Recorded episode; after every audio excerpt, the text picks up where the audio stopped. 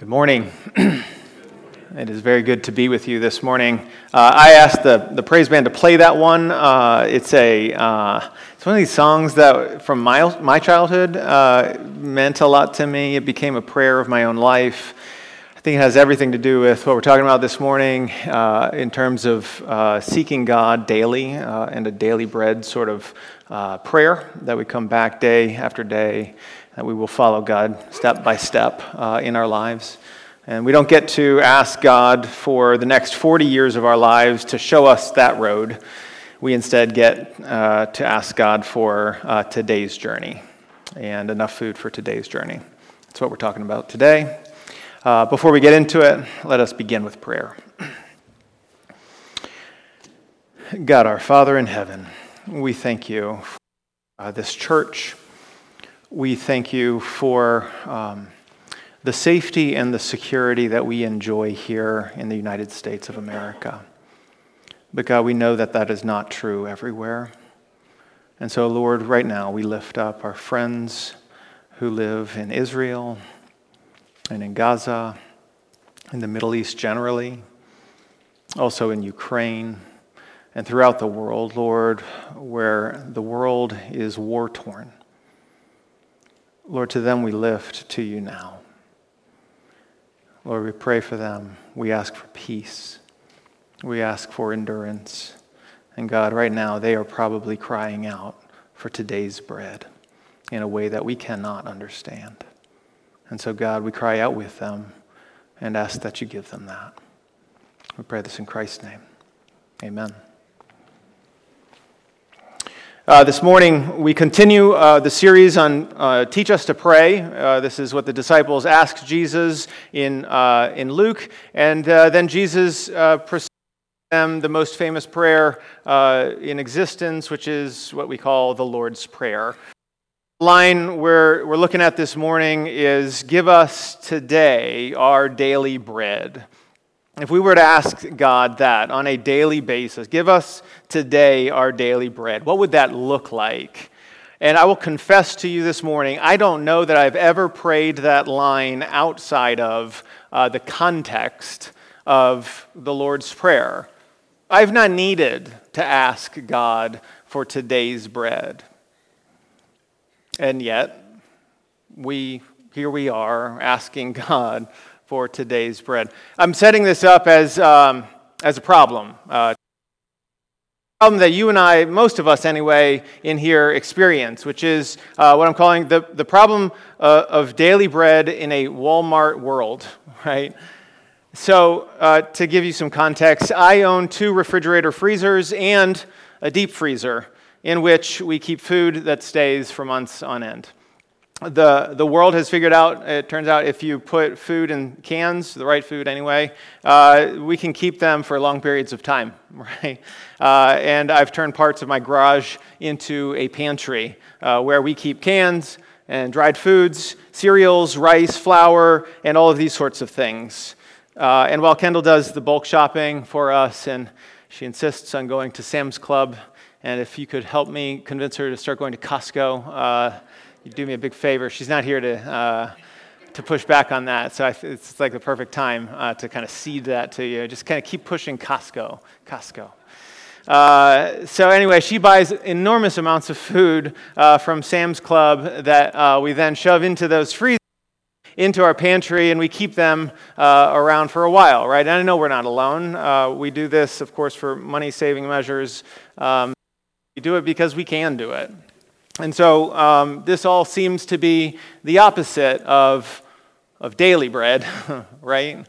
Uh, of this need to rely on God in a daily way. But it's not just that, right? The, the idea of daily bread and coming to God for the daily sustenance, it, it cuts against the grain of how we're all raised, and frankly, how we're all raising our kids in a few specific ways. My guess is if you don't have a 401k, uh, you've at least been encouraged to have one, right? And to save for the future. Uh, if uh, you have a, a student, maybe uh, you've been saving for their college, or maybe you've been saving for a car or a house. Uh, perhaps you have an emergency fund in case you were to lose your job. Uh, the insurance system at large gets us to think not about today, uh, but about the future, about the, the what ifs, right? Like, what if I get sick? Medical insurance, right? What if my house burns down?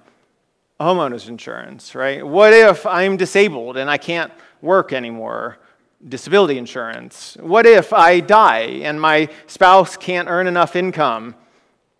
Life insurance, right? And so we have these ways that we save for the future. And, and so I want to say this morning that I think all of those things are really good, and you should keep doing those.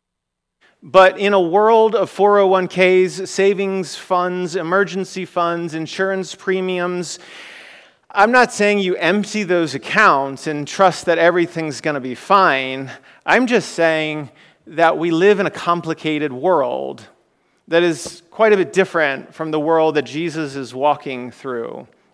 And it pushes us, our world pushes us to prepare for the future and to think about and, and worry about tomorrow.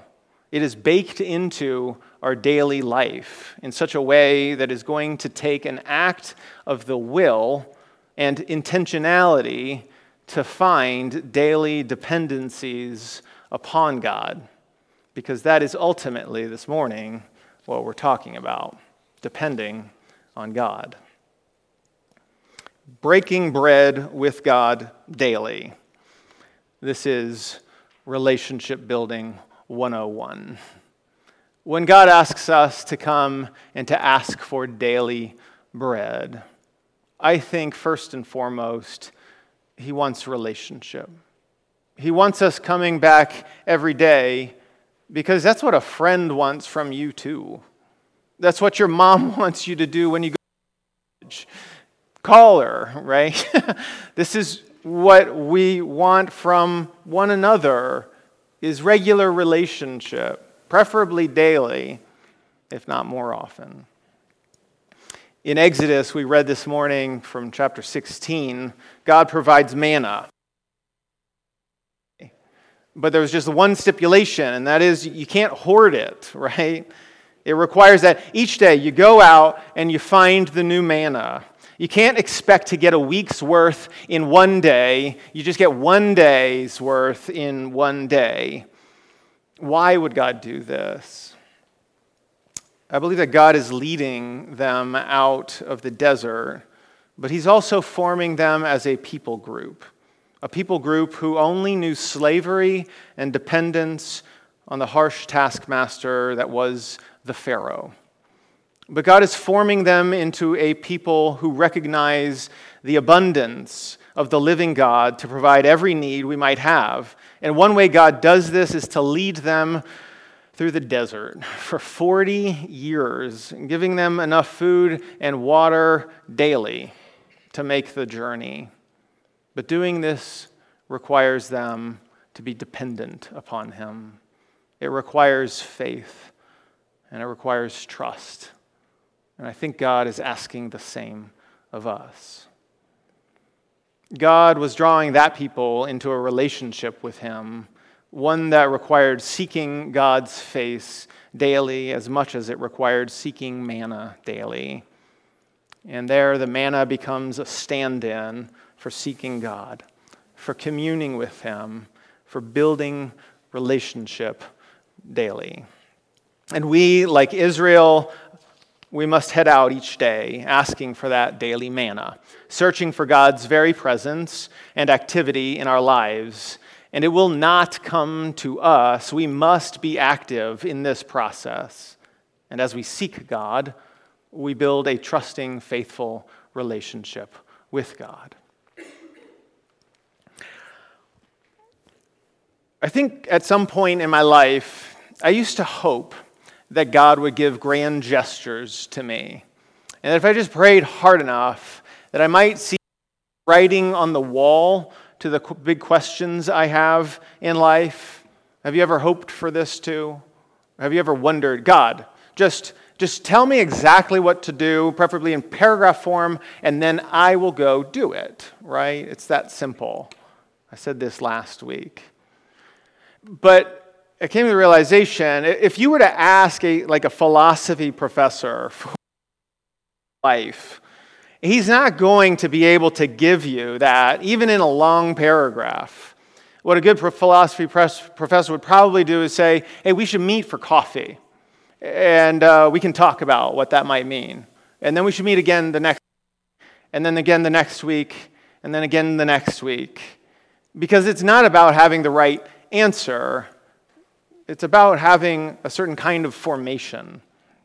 And so when we come to God and we ask big questions, questions like, why? Why did I lose my friend? Why didn't I get into that school? Why do I struggle with forgiveness?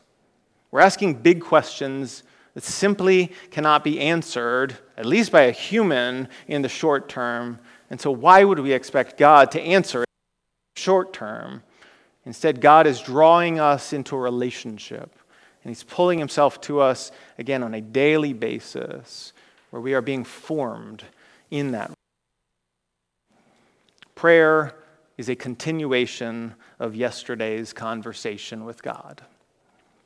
Prayer is a continuation of yesterday's conversation with God.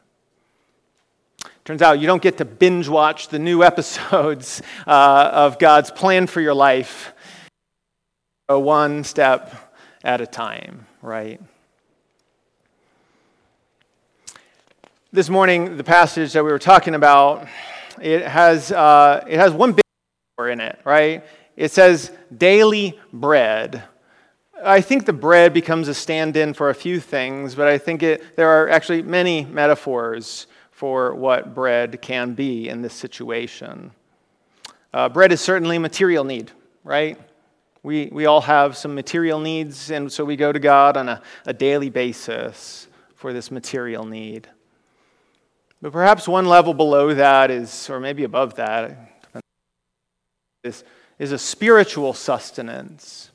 Jesus, tempted in the desert, says that man does not live on bread alone. And here Jesus takes bread and he turns it into a metaphor for the spiritual life he reminds us that we need a nourishment on a daily basis that extends beyond our physicality. If we are going to live healthy, balanced lives, then we are going to daily attend to our spiritual lives. And so Jesus continues and he, he says, We don't just live on that physical bread. And he says, and I quote, We live on every word that comes from the mouth of God. We live on every word that comes from the mouth of God. And so, as we seek this daily bread, right, what are we seeking? We are seeking a word that comes from the mouth of God daily. A third message bread as provision, release from worry. And this one may take just a little explaining. You see, Jesus teaches us to pray this prayer in Matthew chapter 5, the Lord's Prayer. That's where it shows up, right? And so then, just a chapter later, in Matthew 6, we get a pretty famous passage about the nature of worry and, and how should, we should think about all these things. And, and here's what Jesus says in chapter 6 He says, Therefore, I tell you, don't worry about your life he says, Don't worry about what you will eat or drink, right? Don't worry about your daily bread, is what he's saying, or about your body and what you'll wear. And then he says, again, great question here is not life more than food? Is not life is more than food, and the body more than clothes? Look at the birds of the air. They don't sow or reap or store away in barns, and yet your heavenly Father feeds them. Are you not much more valuable than they? And then skipping down, he says this Don't worry, saying, What are we going to eat? Right? Or what are we going to drink? Or what shall we uh, wear? For the pagans run after these things, and your heavenly Father knows that you need them. But seek first the kingdom of God and his righteousness, and all these other things will be added to you as well.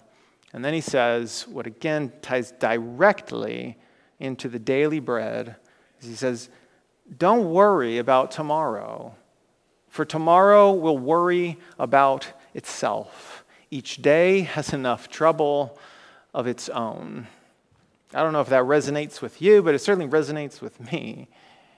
My day today has enough problems of, it own, of its own that I can't worry about what's going to grow in the next day and the next day. I'm not saying you don't think about those things at all. I'm just saying that God gives you enough for today. Which gets us to the last one bread as enough, the abundance of God. Uh, we don't get, what we don't get from God is that manna falling down, get to hoard it all, and then we do this self sufficiency kind of thing. That's, that's actually not what God is calling us into. And that's not the kind of abundance that God wants to give to us.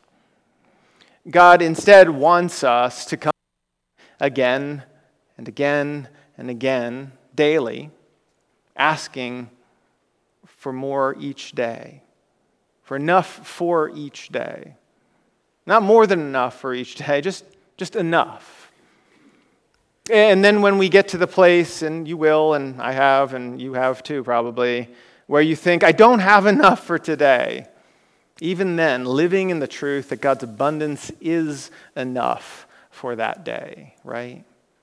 That whatever it is working with on that day, that it is enough. That God has given me out of the abundance of his storehouse enough for that day. Enough bread, enough energy. There's just enough you for today. Enough God in you for today.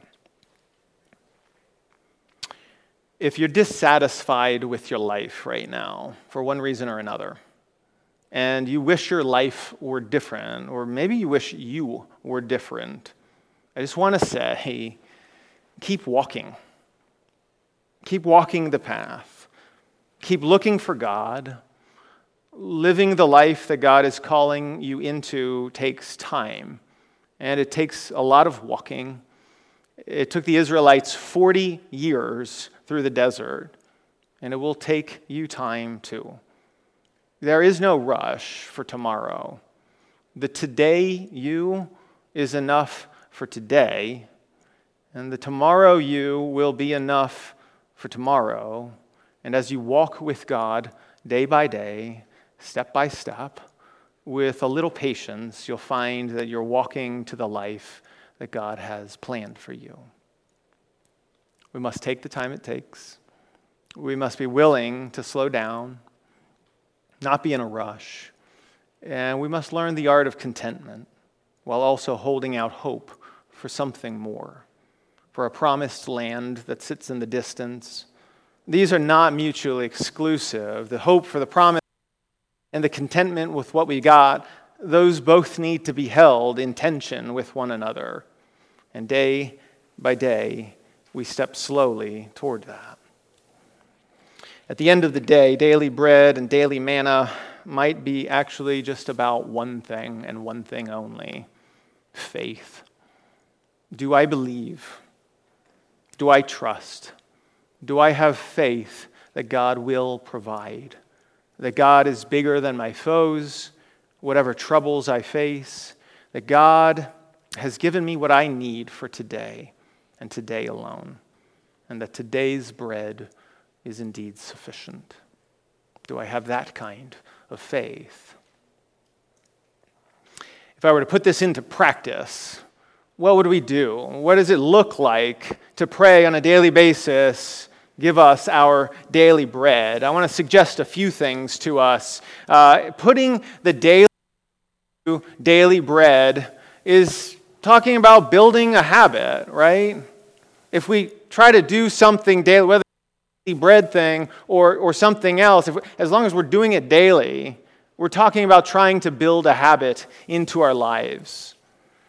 I've mentioned this book before, but uh, James Clear, Atomic Habits, I quite like. Uh, in it, he gives us a list. I've got a chart for you here about what this could look like. Uh, he says, How to create a habit. Oh, there's four parts to it. He says, There's the cue, the craving, the response, the reward. Uh, with the cue, we want to make it obvious. With the craving, we want to make it attractive. The response you get it. I'm going to walk through a real life example in my own life about what this looks like. And I'm not here holding myself up as like something to model yourself after. I'm just giving you real life. The cue. You want to make your prayer life obvious. I've designed a morning routine in my schedule that includes prayer in it. One task leads to the next, to the next. I literally sat down in the month of August before the kids went back to school, and I thought, okay, I know that Lizzie has to get up at this time, and then Ezra at this time, and then Asher's doing that thing, and how am I going to fit my schedule together so that the one thing follows the next, follows the next, follows the next, right? And the point is this it's not going to happen by itself. It's not just, you're not just going to wake up one morning and have the prayer life you've always wanted if you want the daily bread, you're going to have to make it a priority and you're going to have to make it actionable and you're just going to have to get down to brass tacks about how it's going to work life. And so my morning routine now starts with exercise, which, by the way, is something I've not really done a lot in my life, um, despite my girlish figure here.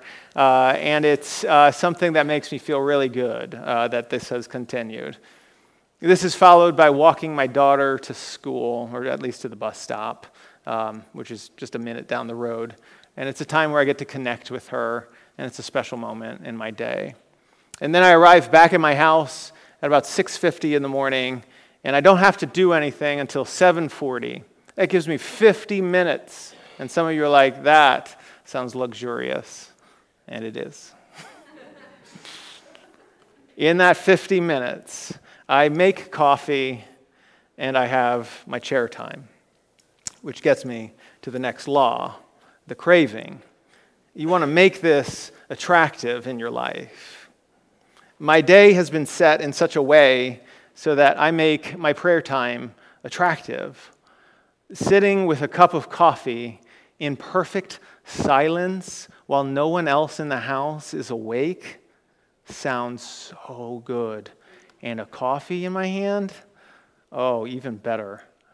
Now, for some of you, that might not actually cut it. Some of you might be more active and want to be on the move. And so perhaps to make it attractive for you, you need to connect your prayer time to like a daily walk or a daily run or something else where you're just moving your body. Again, I'm just giving you my examples, and you need to make it your own if you're going to do this. I sit down with my cup of coffee and I cry out to God, Give me my daily bread. What do you have for me today, God? Who will you put in my path today? How can I be an instrument for you today? That gets us to number three the response. We want to make it easy, right? We want to make it easy so that we respond to the cue and the craving and, and actually do the act of praying.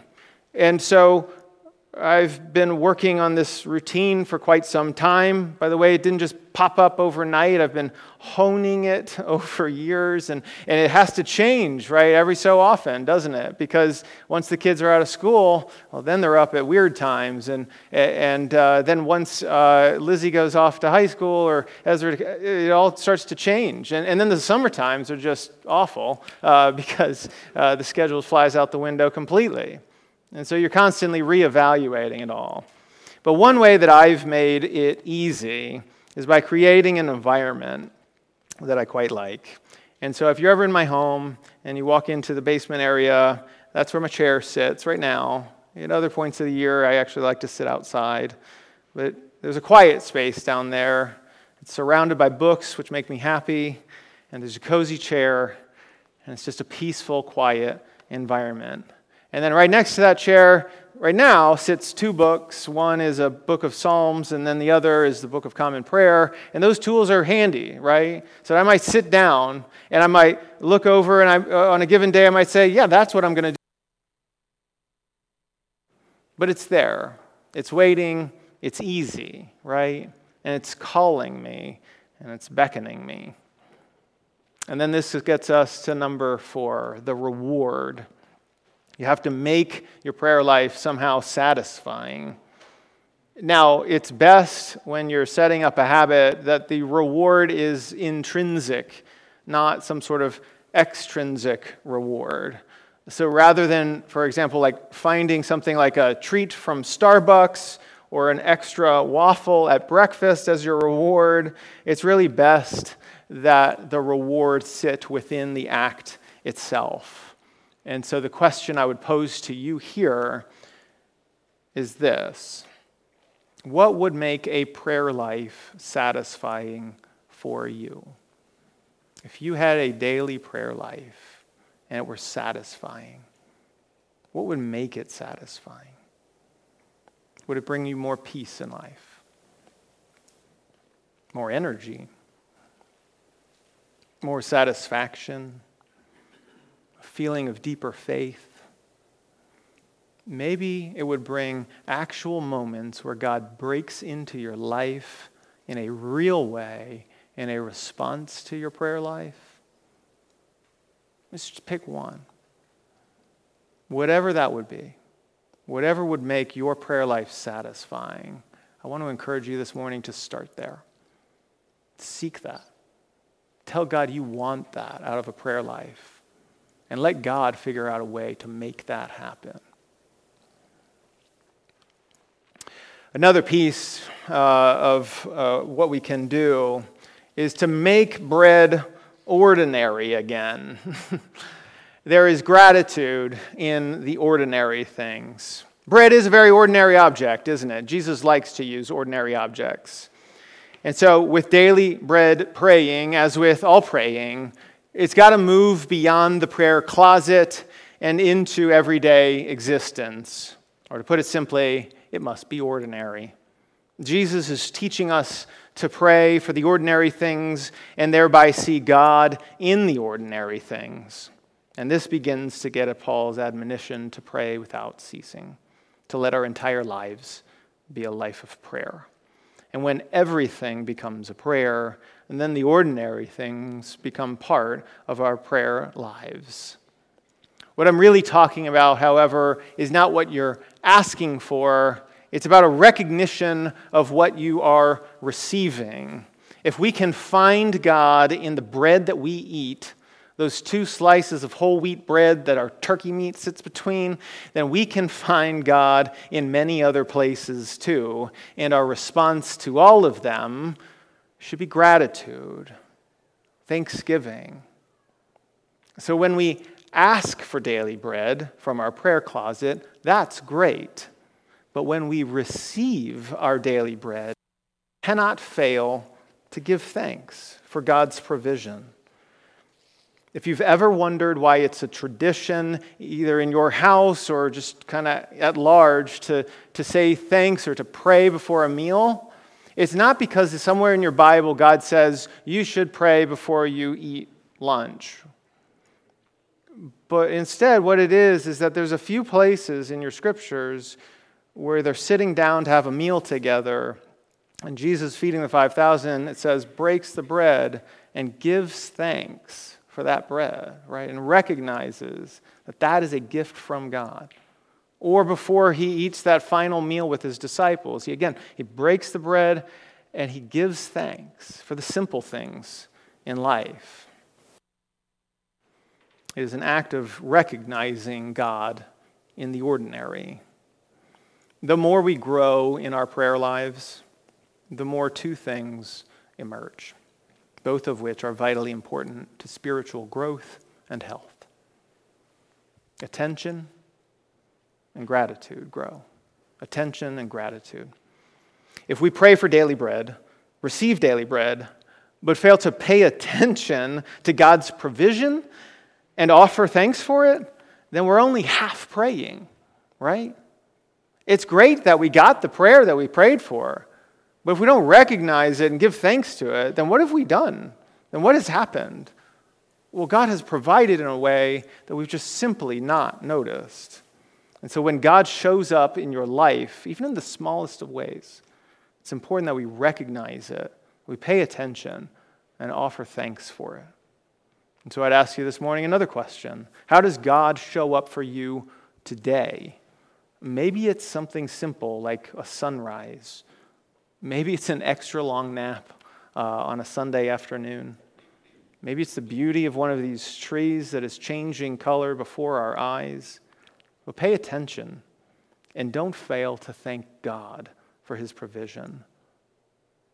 And definitely don't forget this that God often shows up in the face of another, the person you encounter on the street. And so be sure to give thanks for that too. The final point I want to make here is that we need to not just remember or not just recognize and give thanks for God's provision, we must remember God's provision. And one way to do this would be to keep a journal. It's not the only way, uh, but we've provided some uh, prayer journals in the narthex for a reason like this. And so it's great, again, to pray in the prayer closet very good. Let's, let's do that. It's also good that we learn to pay attention and, uh, and see God's provision out in the world in the ordinary things. And it's great to develop a spirit of gratitude, but it's also really important, one more step for you, that we remember God's provision. We remember God's provision, not just today, but next week and next year and 10 years from now.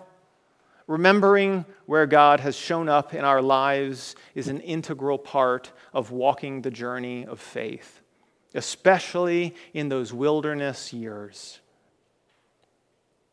The Israelites often put up memorial stones to commemorate the moments and the events where God showed up in mighty ways. They needed to.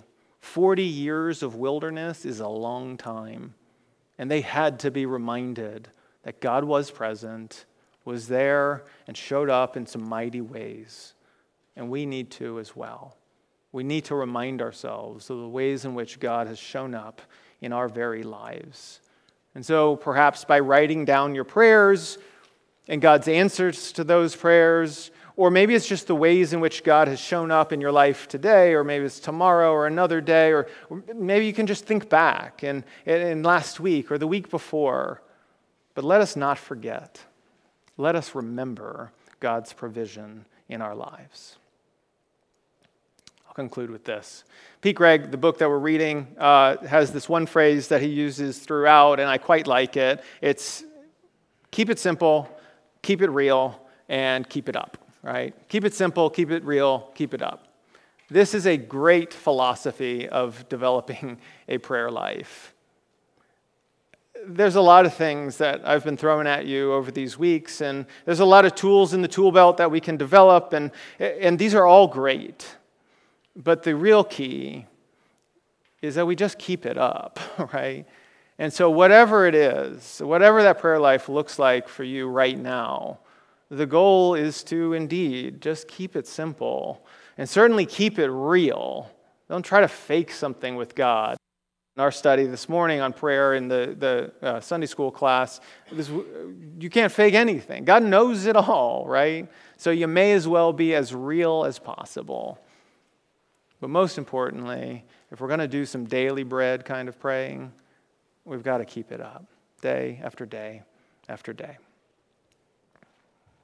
Let's conclude with prayer. God in heaven, you desire relationship with us. A relationship where we come to you day after day, seeking your face, Lord, seeking uh, your very character, being formed and shaped into your image. God, we pray this morning that some word here stick inside of us and begin to do a work that we begin to develop prayer lives, Lord, in which we come to you in dependence on a daily basis. Coming and asking you, God, what do you have for us today? What do you have for me? How will you use me today? I want you to use me to your glory. God, I am an open book. Please use me. God, these are the prayers of the people that you desire. This is what you want from us. And Lord, when we pray those, we ask that you show up in mighty ways. and that you make clear to us how we can be used. God, I give you thanks for my friend Matt Priest, who was used this week on behalf of those people in Israel and Gaza. God, may we be open to the same kinds of uh, promptings in our lives. We pray this all in Christ's name. Amen.